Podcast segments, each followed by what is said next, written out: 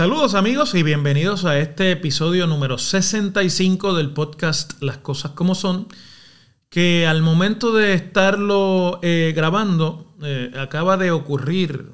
en la votación histórica en la Cámara de Representantes eh, de los Estados Unidos para la aprobación de un proyecto de ley que consulte al pueblo de Puerto Rico sobre su futuro político.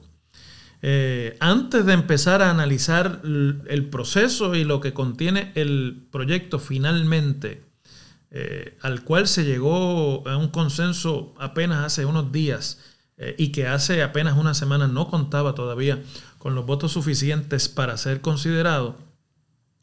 quiero echar por delante lo que en Estados Unidos llaman un reality check. Este proyecto se aprueba en los últimos días de un Congreso que está por morir. Eh, al final del año acaba de ocurrir una elección de mitad de término, por lo tanto en enero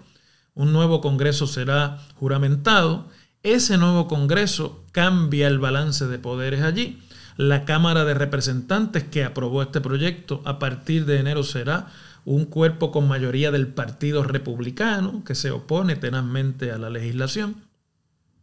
Y el Senado de los Estados Unidos, donde los demócratas retuvieron el control, eh, va eh, cambiando día a día en cuanto a su balance, porque a pesar de que los demócratas obtuvieron 51 escaños de los 100, uno más que en la pasada elección de 2018, y eso les afincaba su control para el próximo término hasta 2024 del Senado, la senadora demócrata de Arizona, Kristen Sinema, se ha dado de baja de la delegación demócrata y se ha definido como una independiente. Por lo tanto, el Senado queda eh, en términos generales nuevamente en un empate entre republicanos y demócratas, con el voto de la vicepresidenta Kamala Harris siendo realmente eh, el voto de mayoría para los demócratas cuando sea necesario y claro con el, voto de esta senadora independiente que, lo, que estará del lado demócrata la mayor parte de las veces, uno puede pensar, pero no se puede asumir como tal. El senador Joe Manchin, que preside, por cierto, el comité del Senado que tiene eh, jurisdicción sobre los asuntos de Puerto Rico, que, es el otro disidente demócrata en esa delegación, ha dicho esta semana al, semana, al periódico político especializado en, en temas de la capital federal, que él todavía no ha decidido si se mantiene como miembro de la delegación demócrata o si proclama su eh, estatus de independiente, porque Manchin más que cinema se comporta como un republicano. Eh, entendiendo que representa un estado sureño como West Virginia y que muchos de sus intereses legislativos están del lado republicano. Con eso aclarado, el proyecto de ley fue un ejercicio de mollero político de los demócratas que saldrán pronto de la mayoría y fundamentalmente lo que ordena es la eh, celebración de un plebiscito sobre las tres fórmulas de estatus político que recibieron discusión y que han sido objeto de este consenso, a saber la anexión de Puerto Rico como Estado de la Unión, que también le llaman la estadidad, la independencia, es decir, el advenimiento de Puerto Rico a la comunidad independiente de naciones en el mundo, o lo que el proyecto titula la soberanía en libre asociación con los Estados Unidos, que es una fórmula reconocidamente distinta al actual Estado Libre Asociado, que desde 1952 eh, ha sido oficialmente el nombre de la relación colonial entre Puerto Rico y los Estados Unidos. Unos cambios importantes que tuvieron que ser objeto del consenso para finalmente alcanzar los votos que permitieron la aprobación en la Cámara de Representantes es que cualquier fórmula que gane la consulta tendrá que hacerlo por mayoría. Si en la primera ronda de votaciones ninguna fórmula obtiene más del 50%, se tendrá que llevar a cabo una segunda ronda que que obligará una competencia entre las fórmulas que más votos saquen en la primera y por lo tanto producirá un resultado de mayoría. Y la otra cosa es que se va a asignar dinero federal para llevar a cabo una eh, campaña educativa electoral sobre las fórmulas que se vayan a incluir o que se incluyen en la consulta. Y se va también a solicitar que haya la eh, participación de observadores internacionales cuando quiera que ese plebiscito eh, ocurra. Con esto dicho, bueno, todo esto es en teoría porque el Congreso que está por concluir eh, deja muy claro que no existe el tiempo necesario para que este proyecto que apenas se aprobó en la tarde del 15 de diciembre cruce al Senado, allí sea considerado por los comités que tienen jurisdicción eh, principalmente el que preside el republicano John Manchin, y que luego de eso pase a la Casa Blanca. Pero en la votación del 15 de diciembre han ocurrido cosas importantes que no se pueden eh, menospreciar y mucho menos reducir. El que se haya alcanzado un consenso de esta naturaleza que básicamente cambia las reglas de lo que ha sido la discusión de estatus político en Puerto Rico por los pasados 50 años y que eso haya llevado a una votación de 233 votos a favor y 191 votos en contra, la absoluta totalidad de los cuales han sido del Partido Republicano, es un desarrollo eh, que, que va a marcar futuras discusiones sobre este tema en el Congreso. Y la otra cosa importante que me parece que tampoco se puede eh, dejar eh, al rescoldo es que justo cuando comenzaba el debate de la medida en el hemiciclo de la Cámara de Representantes, el presidente Joe Biden, a través de una declaración escrita de la Casa Blanca, eh, hizo público un fuerte respaldo a esta medida legislativa, indicando que el presidente estaría en posición de firmarla eh, si llegase a su consideración, cosa que no va a ocurrir por la situación prevaleciente, como ya explicamos, en el Senado federal. Entonces, bueno, nos queda ahora examinar los detalles interesantes sobre este nuevo consenso que se dio como parte de este proceso. La medida es de la autoría del saliente presidente de la Comisión de Recursos Naturales de la Cámara de Representantes, el, demócrata de Arizona, Raúl Grijalva,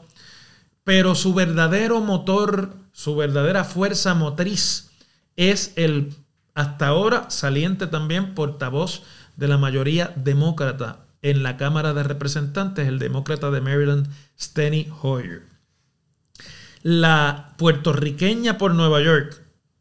eh, Nidia Velázquez, otrora una aliada incondicional del status quo y del Partido Popular que defiende el status quo, abandonó para siempre esa alianza y es quizá la portavoz más importante que esta medida ha tenido en el Congreso de los Estados Unidos hasta su aprobación en la Cámara de Representantes. Y eh, fundamentalmente también, en ese sentido, eh, queda también por determinar cuál será eh, el papel que juegue la delegación republicana, que será mayoría en el próximo enero, y a la cual pertenece o con la cual hace caucus la delegada sin voto de Puerto Rico en el Congreso, que se llama comisionada residente, la eh, novoprogresista Jennifer González, que es autora de una de las dos piezas legislativas que dieron espacio a, este, a esta discusión y que llevó al consenso para esta nueva pieza ser aprobada.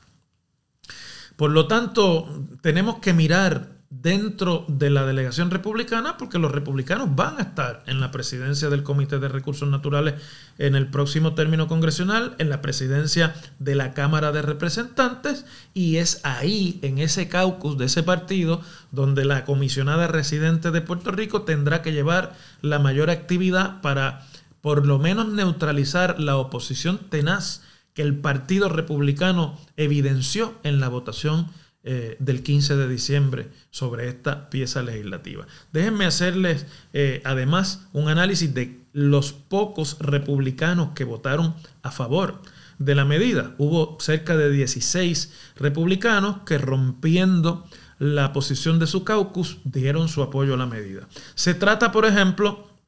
de Don Bacon, que no regresa en el próximo Congreso. Se trata, por ejemplo, de Liz Cheney,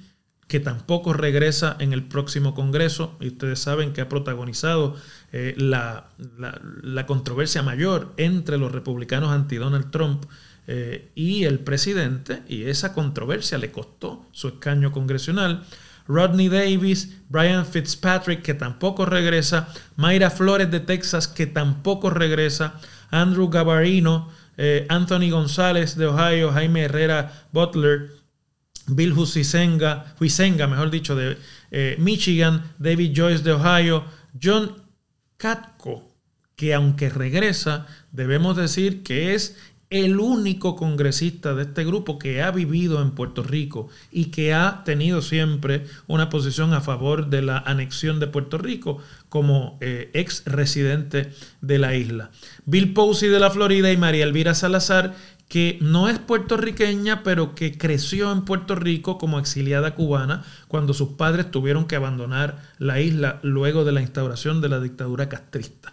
Por lo tanto, eh, como muchas personas del exilio cubano en Puerto Rico, la congresista Salazar, que ahora vive en la Florida y que ha tenido un desempeño en los medios de comunicación hispanos muy conocido como eh, mujer de noticias, eh, es una favorecedora de la anexión de Puerto Rico desde sus tiempos de, de adolescencia y de juventud aquí en la isla. Lloyd Smoker y Fred Upton. La mitad de esa lista de los que he leído no regresan en el nuevo Congreso. Y es interesante cómo otros republicanos que sí regresan y que se habían mostrado un tanto más amigables hacia cualquier aprobación sobre legislación de Puerto Rico, esta vez han abandonado la causa. La congresista Elise Stefanik, que ha sustituido a Liz Cheney como jefa del caucus republicano y que había sido coautora, co-sponsor de la pieza legislativa que tanto la comisionada residente como el congresista Darren Soto, demócrata de la Florida, auspiciaron para la anexión de Puerto Rico. Ni siquiera para un plebiscito, sino para tomar como buenas las consultas que el gobierno local ha propulsado en la isla en los pasados 10 años y de ahí partir para un proceso de anexión. Pues esta congresista, que ahora ocupa y ocupará un puesto importante en el liderazgo republicano de la próxima mayoría, votó contra esta pieza legislativa y abandonó la causa. Muchos podrían decir que luego de nutrirse por mucho tiempo del dinero de donativos que eh, simpatizantes de la causa de anexión desde Puerto Rico, miembros de la oligarquía anexionista que existe en Puerto Rico, hicieron a su campaña, eh, cuando no le ha sido conveniente para sus intereses políticos, la congresista Stefanik abandona la causa. Y junto a ella hay que contar al congresista Bruce Westerman, republicano de Arkansas, que es el nuevo presidente entrante del Comité de Recursos Naturales, el que tendrá jurisdicción sobre Puerto Rico, que ha sido el crítico más acérrimo de la pieza legislativa y que, eh, entre otras cosas, denunció asuntos que habían algunos demócratas antes del consenso alcanzado eh, el jueves 15 de diciembre, eh, expresado también como preocupaciones. La falta de audiencias públicas, la falta de una discusión amplia sobre el contenido y la definición de las fórmulas que están incluidas en el nuevo proyecto, y que ha dicho eh, el congresista Westerman que no se puede endosar una pieza legislativa que desde su punto de vista no ha recibido la debida consideración. Los republicanos se han refugiado para ser menos antipáticos en su oposición en eh, el tema procesal, eh, más que en el tema sustantivo. Pero la realidad es que el Partido Republicano como partido en los Estados Unidos se opone a cualquier posibilidad legislativa que incluya el que el Congreso ofrezca una alternativa autoejecutable de anexión para Puerto Rico. Y esa es la verdadera razón para esa oposición. Hay que decir las cosas como son. En este proceso tan atropellado y tan eh, falto de transparencia que ha llevado a cabo la mayoría demócrata del Congreso, le han provisto a los republicanos la excusa eh, procesal perfecta, pero, pero hay otras razones detrás de esa oposición. De hecho, el líder republicano en el Senado, el senador republicano de Kentucky, Mitch McConnell, ha dicho repetidamente, cuando era líder de la mayoría hasta 2018, eh, y eh, perdón, hasta 2020 y ahora que mientras él esté en el Senado, el Partido Republicano se opondrá a la anexión de Puerto Rico y de Washington, D.C. como Estado de la Unión Americana. Por lo tanto, en el Senado, eh, ahora que los republicanos aumentan un poco su influencia ante las bajas en la delegación demócrata que iba a ser mayoría, pues está bastante claro dónde va a ser y dónde están parados la inmensa mayoría del liderato de ese partido.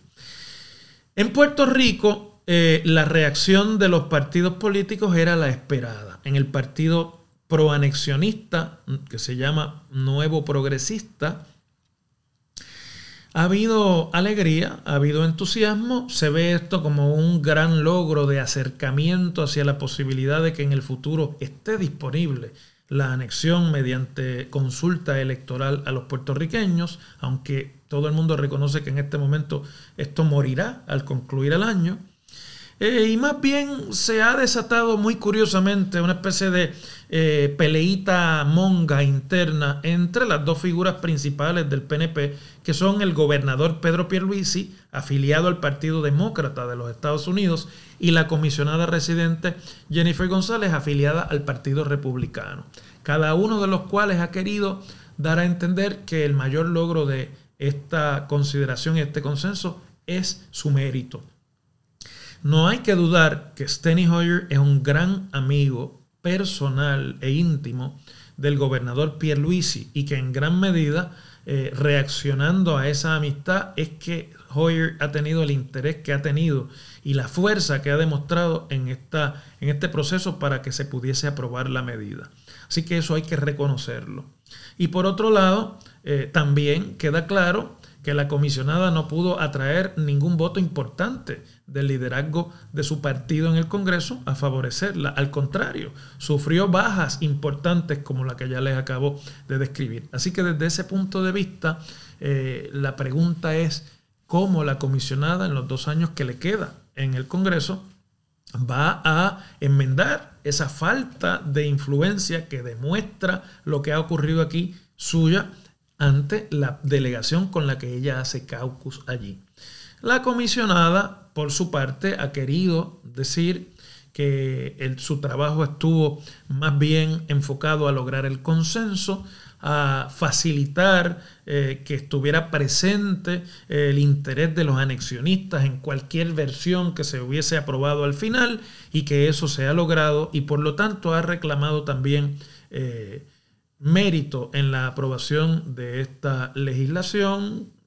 un tanto inoficiosa de la que vamos, estoy seguro, a seguir hablando por meses y quizás hasta por años, porque es el último episodio en la larga lista de iniciativas congresionales, de votaciones en comité y de proyectos inclusive eh, votados en el Congreso en los 120 años de relación que ya existe entre Puerto Rico y los Estados Unidos luego de la invasión eh, de la guerra hispanoamericana en 1898. El Partido Popular Democrático, favorecedor de la fórmula de Estado Libre Asociado, por lo menos institucionalmente,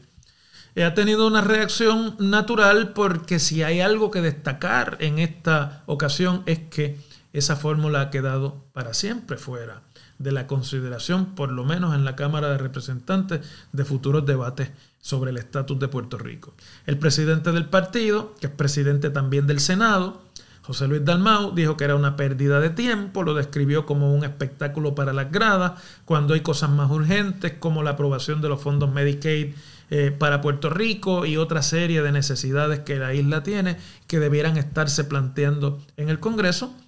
lo cual es una salida eh, evidentemente lastimada, ¿no? de un debate en el que el Partido Popular Democrático no tuvo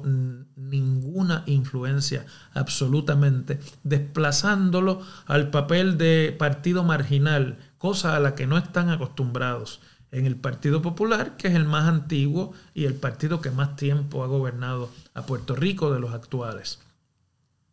El aspirante a la comisaría residente, aunque no lo ha dicho oficialmente, todo el mundo sabe que lo es, eh, Pablo José Hernández, nieto del ex gobernador y expresidente del Partido Popular eh, Rafael Hernández Colón, se ha limitado a plantear que la legislación no tiene ningún efecto real, que va a morir y que eh, esto debe plantearle al pueblo puertorriqueño si debemos seguir permitiéndole al PNP auspiciar este tipo de procesos no concluyentes con el simple hecho o con el simple propósito de eh, ganar victorias pequeñas sobre el tema de la anexión. Pero evidentemente todos ellos saben que es el tercer strike en la cuenta de bateo para el Estado Libre Asociado como fórmula de futuro y, y además una cédula disidente del Partido Popular que está dirigida por el ex gobernador Aníbal Acevedo Vilá, pero que cuenta gente tan influyente como el ex presidente de la Cámara de Representantes Carlos Vizcarrondo, o como el ex, o mejor dicho, el legislador ex popular Luis Raúl Torres, que ahora se ha declarado independiente, pero ha sido toda la vida electo por el Partido Popular, pues en el municipio de San Juan, han endosado la pieza legislativa, han eh, hecho causa común con el lenguaje eh, excluyente a la relación de Estado Libre Asociado y han reconocido que la actual relación que el Partido Popular defiende es una relación simplemente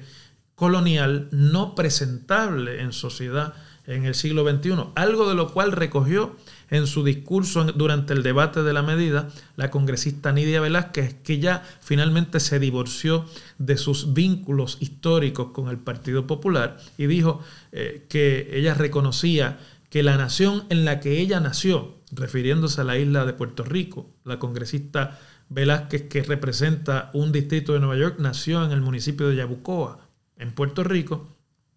Es una colonia y, es, y ha sido una colonia durante toda su relación con los Estados Unidos y que un poco ella se sentía orgullosa de poder ser parte del consenso que llevó a esta eh, pieza legislativa a ser aprobada. El grupo de disidentes populares que lidera Aníbal Acevedo Vilá, aunque todavía no se han desafiliado del Partido Popular, actúan como tal, favoreció en una expresión pública ayer las enmiendas que hoy conocemos se le hicieron al, eh, al, texto de la medida para lograr el consenso que consiguió los votos demócratas. De manera que eh, están eh, todos alineados en el mismo interés y eso plantea también un problema institucional interno que abona a la ya existente división dentro del Partido Popular Democrático. Y curiosamente, el partido más joven de los que eh, han tenido participación en las elecciones, o uno de los más jóvenes, el movimiento Victoria Ciudadana, que agrupa algunos ex populares soberanistas y que agrupa también a independentistas no afiliados al Partido Independentista puertorriqueño, eh, ha decidido no endosar tan entusiastamente la pieza. Me sospecho que como una estrategia para ganar apoyo electoral en esa indecisión en la isla de Puerto Rico de camino a las elecciones de 2024 porque han hecho una expresión de que la pieza legislativa es una ganancia en cuanto no incluye el status quo como una de las fórmulas a considerarse, pero no han querido abiertamente y sin ambajes endosar la pieza legislativa porque evidentemente están esperando que algunos de esos que creen en el Estado Libre Asociado terminen en sus filas cuando el Partido Popular o si el Partido Popular sigue perdiendo eh, el poderío electoral que tuvo, como lo ha venido perdiendo en los últimos años. Y el Partido Independentista, que no tiene muchos problemas con el, el, discurso ni con el, lenguaje del proyecto, porque favorecen el que Puerto Rico se independice totalmente de los Estados Unidos e ingrese al concierto de las naciones del mundo, apoya el, proyecto y simplemente ha expresado reparos eh, en términos del futuro de la pieza legislativa, si es que va a tener alguno en algún otro Congreso, eh, porque señalan que mientras esté en el proceso la,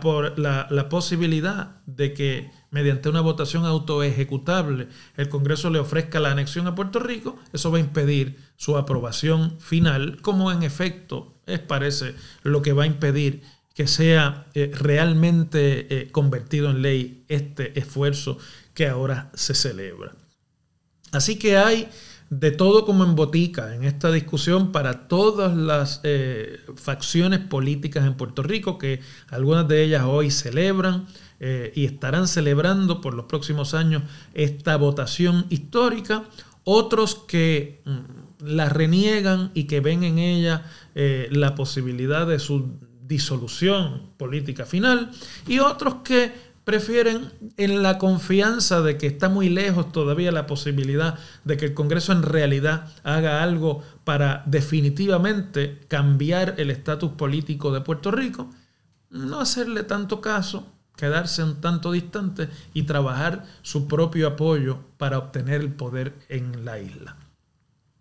Desde el punto de vista real, a mí me parece que esta pieza legislativa, inoficiosa como es, falta de toda posibilidad de convertirse en ley por lo menos en los próximos dos años. Eh, tiene mucho también que eh, aportar a lo que es la logística de la discusión de los temas políticos de Puerto Rico en el Congreso y el hecho nada más de que un partido completo de mayoría, como el Partido Demócrata, haya abrazado esta discusión como una discusión de prioridad, aunque sea en los últimos días de su mayoría en la Cámara de Representantes, eh, pues nos hace pensar que no tardará mucho el momento en el que esto se esté, no quizás dentro del contexto de esta pieza, ni de las definiciones que ella incluye, quizás con otras cosas ya eh, más aclaradas, eh, esto va a estar presente en la discusión política nacional de los Estados Unidos porque desde el Partido Demócrata se ve como la posibilidad de afianzar su control, su dominio sobre el voto hispano en los Estados Unidos y además de, por así decirlo, poner en dificultad al Partido Republicano que por las razones que sea ha decidido abandonar una causa que es simpática para los intereses de los hispanos eh, o de muchos grupos de hispanos. No sé si esto va a cambiar mucho el panorama electoral en los Estados Unidos, porque no olvidemos que en un estado como en la Florida, eh, donde vive cerca ya de un millón de puertorriqueños que han emigrado hasta allá, el efecto de los temas de Puerto Rico, según expresados en la elección de eh, mitad de término, no realmente hace esa conexión con la manera en la que votan los puertorriqueños. Los demócratas han abrazado el tema del estatus y de la anexión, posible anexión de Puerto Rico como Estado de la Unión. Sin embargo, los puertorriqueños han votado, los que han votado, 55% a favor del candidato republicano y hoy día gobernador reelecto de la Florida, eh, Ron DeSantis, quien pareciese tener la mejor opción en este momento para ser candidato republicano a la presidencia, a pesar de la candidatura declarada del expresidente Donald Trump. Así que falta todavía ahí mucho trabajo eh, y muchas brechas que cerrar. Y la otra cosa que me parece que es importante eh, y que este proyecto abona es que aunque no tenga posibilidades de aprobación futuras, inmediatas, pone de manifiesto temas sobre los cuales se va a tener que llegar a una determinación y a un consenso, como por ejemplo la situación, eh, digámoslo así, eh, de contexto dentro de las cuales estas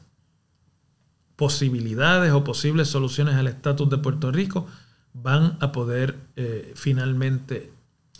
aprobarse. Por ejemplo, el lenguaje eh, de hacer y de relacionarse con el gobierno y de la educación pública durante un posible, eh, una posible anexión de Puerto Rico como Estado, una conversión de Puerto Rico en Estado, va a seguir siendo el español como es hoy día o se tiene que convertir al inglés como es en toda la totalidad de los Estados Unidos. ese requisito se le va a imponer o no se le va a imponer al futuro Estado de Puerto Rico como se le ha impuesto a todos los demás. O es una nueva suerte de, visión de ese Congreso sobre lo que es la anexión. Y desde el punto de vista de eh, la soberanía, está el asunto de la ciudadanía estadounidense que es tan atesorada por la inmensa mayoría de los puertorriqueños. Esa ciudadanía que ahora se aclara, se podría adquirir, según este eh, proyecto, por la vía de sangre, por la EU Sanguini, mediante la inscripción del nuevo ciudadano en una eh, embajada o en una oficina en los Estados Unidos, aunque no tenga más que un padre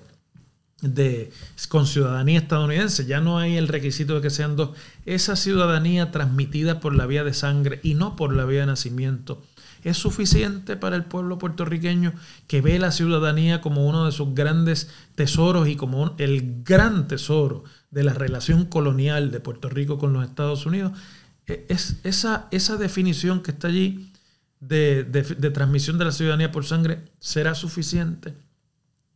Todos estos son temas que habrá que discutir y que no han recibido aquí la debida consideración ni la debida atención eh, y en su momento se tendrá que llevar a mayor, eh, por lo menos como parte de esa eh, campaña de educación, a una mayor determinación por parte de los puertorriqueños. No quiero cerrar el podcast sin, para que se reflexione sobre esto en el futuro, leerles lo que el congresista republicano de California, que ahora será mayoría, Tom McClintock, dijo durante su turno en este debate de aprobación del HR 8393. Dijo el congresista McClintock, ¿cómo es que esto beneficia a América? América quiere decir los Estados Unidos, al admitir a un Estado que está sumamente endeudado, pobremente educado, con los habitantes más pobres y con la mayor cantidad de desempleados en la nación. Esa por lo menos es la visión de un sector importante del Partido Republicano y son los temas que tarde o temprano van a tener que eh, discutirse cuando cualquier pieza parecida a esta tenga realmente una oportunidad de que sea aprobada en un futuro que a mí me parece no tan cercano. Les agradezco como siempre la atención a este podcast y les invito a que se unan a los próximos episodios que los pueden escuchar en Apple Podcasts, en Google Podcasts, en Spotify, en, en, Amazon Music o ver sus versiones de audio en, eh, en la página de Facebook Profesor Ángel Rosa o en el canal de YouTube también Profesor Ángel Rosa. Hasta un próximo episodio. Muchas gracias.